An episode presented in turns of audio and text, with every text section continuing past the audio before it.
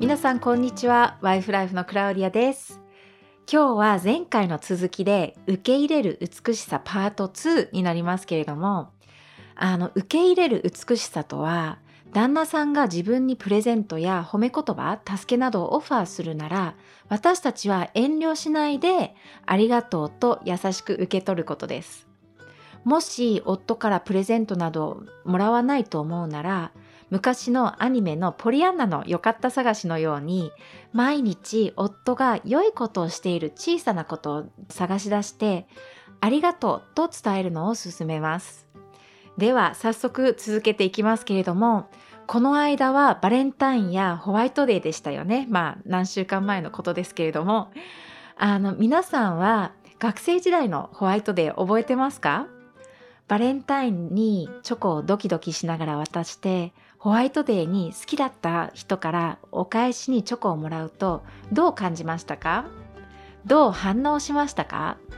そのチョコがゴディバのものか手作りだけどあんまり見た目の良くないものかスーパーでお値打ちで買ったものか全然関係なかったと思いますね。好きな人が自分の気持ちを返してくれたことが一番嬉しかったですよね。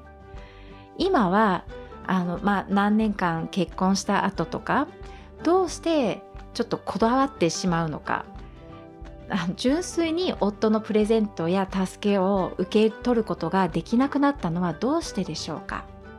まあ純粋に受け取ることができる方もいらっしゃるかと思いますけれどもそうでない方もいますよね。あのなのでどうしてでしょうか。うん、ある人はもう大人だからちゃんとしたプレゼントでないと愛されてないと感じているのかもしれませんね。それか2人のお金だから本当の意味でのプレゼントにならないと思う人もいるかもしれませんね。もう何年間も同じことばかりされているから慣れてしまって当然のことだと思っていたり自分でもわからなくなっているかもしれませんね。相手に対する冷えてしまった愛は実は優しく受け取る愛によって回復できます。夫から受け取るという行動、実はそれも愛の印です。どうしてかというと、私たちは受け取る時にコントロールしようとする手を離して、その開いている手で相手の申し出を受け入れるからです。日本ではプレゼントをもらうと何かを返さなければならない習慣がありますよね。プレゼントをする側も何かが戻ってくることを少し期待しているかもしれませんね。それは文化的であの、まあ、そういう習慣ですけれどもコミュニケーションのツールとしても役立ちますね。そして愛情の関係の中ではプレゼントや助けること褒め言葉などもある意味でコミュニケーションのツールです。あげる側は何かをすることで愛しているよという気持ちを伝えます。でも愛の世界愛の文化では愛は実は一方通行です。受け取る方はその愛の告白を受け入れるだけでまず大丈夫です。えじゃあ今度は私何をしてほしいのだろう？と条件をつけて考えると今のは相手からの愛の印だったということを忘れてしまい何かお返しすることだけに気が向いてしまいますね。そうするとお互いの愛情を伝える機会ではなくなってしまいます。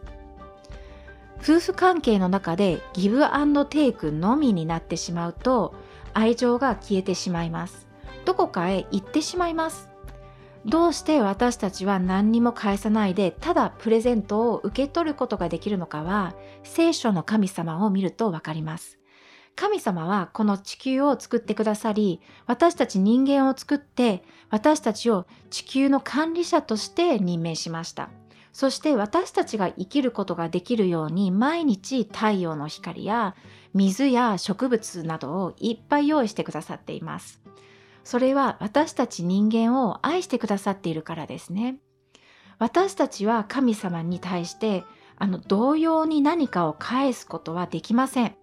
ただありがとうと感謝して神様がしてくださったことを味わって生きることができます。神様の愛の印はもっといろいろありますが神様のためのお返しのようなことを期待していません。まあ、神様がそれを期待していませんね。ただ神様は私たちを愛してくださってますそして私たちはその愛を模範にすることもできます相手から何かを受け取る時にはあの相手を受け入れるということも表します。だから受け取ることはとても大切です。それは相手を認めることであり相手の価値を上げることでもありますね。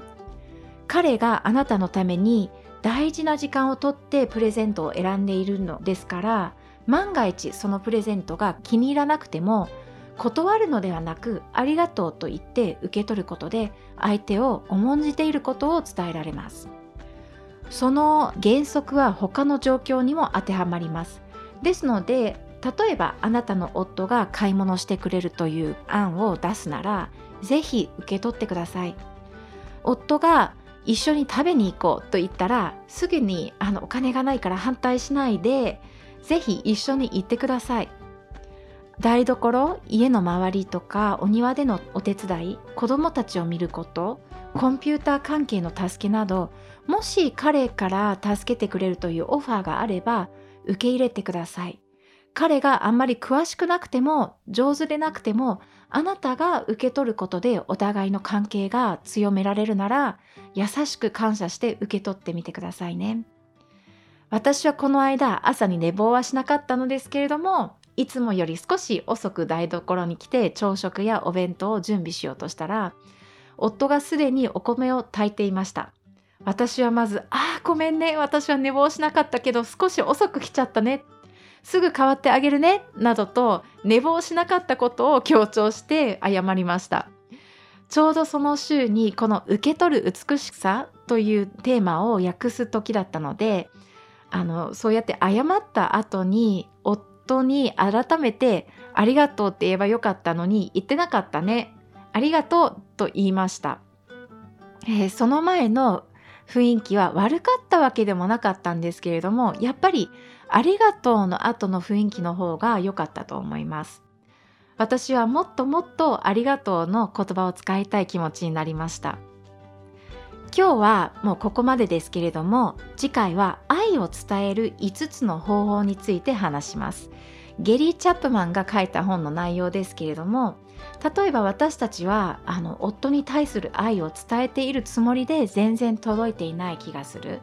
または夫からの愛の印が来ないと感じたり夫は私を愛してないと思うならもしかしたら相手の愛の言葉その言語が違うからかもしれません。チャップマンはその5つの愛の表し方を説明して相手の愛の言葉を学ぶことについて教えます、まあ、次回はそれについて少し話します。ぜひまた聞いてみてくださいね。今日はありがとうございました。皆さん今日は良い日を。さようなら。